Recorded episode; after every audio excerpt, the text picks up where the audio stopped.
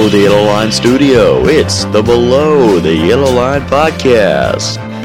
Hello, everybody, and welcome back to the Below the Yellow Line podcast. A guest that I am very excited to have on today, a man who has seen NASCAR, the ARCA Menards series, for over 3.5 decades, Brad Smith. How are you doing? I'm doing good today. How are you doing? Doing great. Doing good. Good. I have some questions for you, but first, you announced some big news today for your upcoming race this weekend. You guys have a new associate sponsor in Drillbrush, so just tell us a little bit about that. Well, our PR person working with another media person came across this deal. I don't know exactly how long they've been working on it, but it's a one-race deal for DuQuoin, and they're going to be on the quarter panel of the car for the race. And we're looking forward to representing them, and maybe this will lead to something big for us in the future. And if not, hey, at least it's a good one-race deal for us, and it helps keep us on track. Absolutely. It's always great, especially, you know, in a series like ARCA where the sponsor deals necessarily aren't as huge. It's always great to see a company and a team work together, because without sponsors, you know, you couldn't do what you do, and then by extension, I couldn't do what I do. So definitely appreciate all the sponsors out there. So we'll be looking out for Drillbrush on the car this weekend. As I mentioned in the open, you are a veteran of this sport. And it's interesting because I've interviewed a lot of like teenagers and young drivers in their 20s, because that shows how much the sport's changed. You got guys in the modified tour and the ARCA series that, you know, don't even have a legal driver's license yet, but they have a NASCAR license, and that's okay. But how did you first get your start? What was kind of the catalyst for you to jump off into a career that spans so long? Well, it's a long story, but if you got time, I can tell it to you. Way back when I was working at Chrysler, and I wanted to get into, you know, the local racetracks running a Chrysler product. They were hard to find. And I went and talked to a local engine builder, and he recommended, rather than spend the big money for a new motor, that I go talk to Buddy Arrington, who was the last guy to run Chryslers in NASCAR at the time, and see if he had an inexpensive used motor that we could use. And of course, while we were down there in the corner of Buddy's shop, we saw an old Chrysler Cordova, and it was too old to run in NASCAR, but you could still run those in ARCA. So we went home, signed a couple of those things in the mail that say you've been pre-approved for a loan, and got a few dollars through the mail, and went down and bought that car from Buddy Arrington, and that's how we got started in ARCA. I mean, it was almost an accident or a fluke at least, and we started there, and we stayed there ever since. That's awesome. That's a great story. Buddy Arrington is one of those guys that when you look back through the pages of NASCAR history, he kind of gets lost, but you know, there's so many guys out there that have great stories of him, and that's awesome to add you to that list. If there's one underrated legend of the sport I could meet, Buddy Arrington would definitely be at the top of my list. Yeah, and he was very dedicated to Chrysler. So he was. That made him special to a lot of us guys that were Chrysler guys at the time, too. You do see a lot of manufacturer loyalty nowadays. Everybody talks when you go to a super speedway about that, but back in the day, those guys were devoted.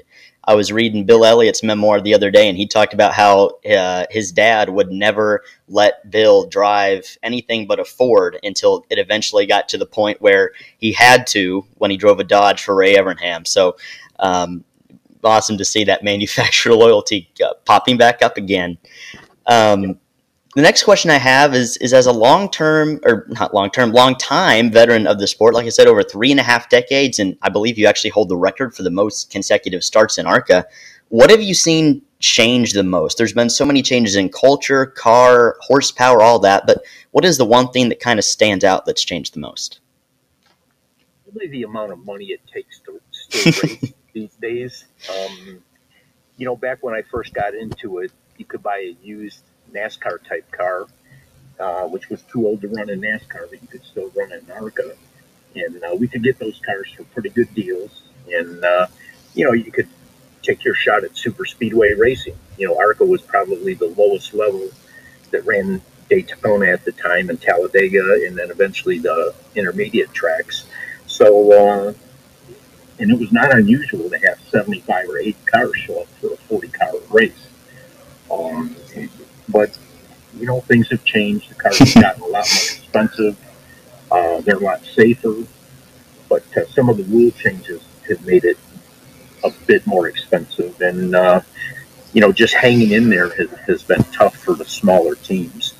For sure, the money that's in the sport right now, it's a good and a bad thing. You know, it's good that there is so much money invested in the sport, but at the same time, you look at a smaller team, and some of them struggle. But you know, deals like Drillbrush this weekend coming on, I'm sure, helped that a little bit. So moving on here, Brad, and I just asked you what has changed the most in your 35 years of driving, but now switching over to the complete opposite side. What do you think has changed the least? The fans, and I think the racers themselves. The racers are still dedicated. I mean, you know, we'll do whatever it takes to get to a race. You know, just short of selling our soul to the devil, I guess. But you know, that part hasn't changed. The enthusiasm hasn't changed. The fans are still loyal as hell. Even in this really divided political climate we have, it doesn't matter whether you're conservative, liberal, whatever. When you're at the racetrack, you're a race fan. Mm-hmm. And I just love seeing people walk around with different drivers' T-shirts on. You know, you love seeing the little kids walk around in, like, NASCAR pajamas. The people on the infield haven't changed. You know, if you go walk down on the infield in your driving uniform, they'll feed you, they'll offer you a beer, you're like their best friend. And I enjoy that part of racing. And I appreciate what the fans do to get to the track, too, because it's gotten more, tickets have gotten expensive, hotel rooms have gone crazy since the pandemic. Rooms we could use to get for $65, $70 a night, now we're closer to $200. And, you know, when you're a family, that's biting into your wallet pretty good. So the fact that, you know, the fans are still coming, I really like that, and I'm glad that enthusiasm hasn't changed. Yeah, NASCAR ran a great ad at the Daytona 500 this year talking about that, you know, the one thing that's never going to change is the anticipation and the fans. And, you know, you mentioning that, it makes me so happy as a fan. I mean, I guess I'm a media person, but as a fan, just to see that, you know, you still see that. And you talk about, you know, regardless of political affiliation or any of that, when you're at the track, you're a race fan. And that's the great thing about this sport, is that it draws all of us together for one thing that we love. And we're relatively niche as far as sports fans go, but you know, we are extremely loyal. And that's one thing that you really cannot take away from a racing fan in any series, but especially here in the States in NASCAR. I assume you have a lot of great memories and moments with fans, especially, you know, maybe in the infield. But do you have a favorite moment or memory from racing? I mean, there's got to be a lot to choose from, but what is that number one standout moment? You know, going to Daytona and making the race for the first time. You know, you feel like, hey, I'm at least knocking on the door of the big time now. And that's pretty cool because, you know, a couple of years before that, I never dreamed I'd even be sitting in a race car, let alone, you know, racing at Daytona. And you know, when I went to the driving school, I went to Buck Baker school before, you know, we actually got the race car. And when he told me he thought I had what it took to make it, he said, just go find yourself some sponsorship. That felt good for somebody like Buck Baker to say that. And that was a real great moment. So, and again, every track has its uniqueness, you know, its unique memories. People have asked me what my favorite track is, and I'll be honest with you, it's hard to pick one because they all have their little traditions. You know, you go through the gate, like we just went to Milwaukee. We hadn't been there in a few years, but, you know, we love that place. The fans in Wisconsin are great. You go somewhere like Talladega and, you know, they just go crazy down there over racing. And it's just, I don't know, the ambience of working with, or, you know, being around the fans. we really appreciate them being there. You know, it's not just about racing the car. It's the whole experience. Yeah, that's awesome. Fans are such a big part of it. And I love that's what you keep coming back to. That's so awesome to hear. And, you know, especially somebody like you who's been doing it so long and has seen, you know, all these generations of fans come and go, generations of car come and go. So many great moments and memories, I'm sure, for you to pick from. But that's awesome. You just talked about the great side, the good side of Talladega Super Speedway. But in 2015, Talladega kind of went the opposite way. I mean, I'm not going to ask you to delve too deeply into that crash. I mainly kind of want to focus on your comeback and winning the Spirit Award. But what was it like? I guess I'll ask you, what was it like going through that crash? And what was the recovery process like? What is it like to recover from something like that? Not only physically, but mentally. You got back in a race car after crashing that hard in a race car. How do you have the mental courage to do that? Well, I mean, you've heard the old saying, when the horse throws you got to get right back up on it. And that's pretty much the same thing with crashing on a race car. I'll admit I was a little bit apprehensive the first time we got back in the car after that. But, you know, you just have to have confidence in yourself. You have to have confidence in the car, confidence in your crew that, you know, they're going to put a good piece under you. And I've had all that. So, you know, getting back in the car wasn't that big of a choice. I mean, we knew we were coming back. We weren't done.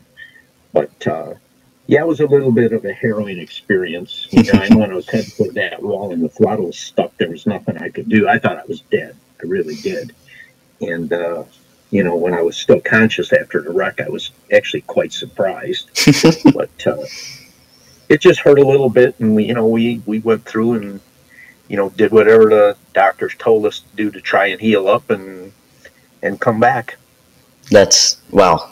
I can't imagine. We were watching Saturday night, the cup race, and we saw Ryan Priest barrel roll through the infield and, you know, seeing your wreck. I think I remember watching that race live. This incredible that you guys, you know, that shows that race car drivers are slightly insane. It's the good insane. But just to come back. I remember hearing an old story about David Pearson in the Southern 500, how he hit the wall so hard. He thought he was dead. He woke up though, and he thought he knew he was dead because his shoes had come off. And he'd heard that if a wreck was so hard it knocked your shoes off, you're probably dead. But he saw his shoes. He was still alive. And obviously he went on to build a Hall of Fame career. So thankfully he was okay. Thankfully you were okay. All righty. Couple more questions for you, Brad. I feel like I beat this dead horse into the ground a lot in this interview, but you are a veteran. You're a guy who's been driving, not forever, but for a long time, so experienced. We talk about guys, when you talk about guys with the most starts, we talk about the Iron Man, Terry Labonte. We talk about, you know, Ricky Rudd. But I believe you are the all-time consecutive start leader in ARCA. Our young guys coming up in the garage area and asking you for advice, you know, what is it like to be a guy that has been doing it for so long, is so talented, and has so much experience? Well, usually those young guys have crew chiefs and coaches, so they don't necessarily have to ask me how to do it. And they pay big money for those crew chiefs and for that advice, so you know they're going to take advantage of that. And a lot of my racing has been more at the back of the field, and it's a little bit of a different kind of race when you're a budget racer rather than a all-out, you know, big team racer. So, you know, a lot of the guys that are getting into the sport that don't have a lot of money, you know, they'll ask me some questions, you know, like how do you do it and all that. And, you know, I just tell them you got to learn to run to your budget. I learned that from James Hilton. When I was racing with James, I saw James do a couple things that I didn't understand. But then I eventually figured out why he did it. And I kind of started doing the same thing because, you know, at the end of his driving career, James didn't have any money. And so I just kind of did what he did. And then when he needed a driver and I started driving for him, I mean, I knew the routine. You know, there was just two of us that didn't have any money racing together. So, you know, I knew we had to bring the car home in one piece no matter what. You know, we didn't necessarily take foolish chances. We didn't even take a lot of chances. We just sort of found our spot on the track. We raced with the guys that had cars equal to us and didn't try and overdrive it. And the big thing was just to not over-rev or blow the motor and not crash the car. So that's a little bit different than the guys up front. You know, they're going for the win, and that's what they're paid to do, and that's what they're doing. And a lot of them do it pretty well. A lot of them do. And you have, you know, don't discredit yourself. You've done pretty well yourself. I mean, I was looking at your racing reference page earlier, and the amount of, first of all, the amount of consistency in just how many races you started, but a good amount of top 10 points finishes on there, a lot of top 15s, just solid runs, and your top 10 in the points right now, I believe, in the ARCA Menards series. I almost wanted to call it the Goodies Dash series for a second, but that doesn't even exist anymore. But thank you so much for coming on the show. Can't wait to watch you again this weekend and with Drillbrush on the side of the car. But if you want to thank any more partners and tell all the fans watching where your next race is and maybe where we can see it. Yeah, we're down in DuQuoin in Illinois, where it's a 1-mile dirt track. It's a great little track.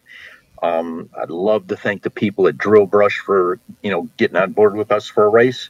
Hopefully we'll represent them well, and they'll be proud of what we do, and it helps them sell some product.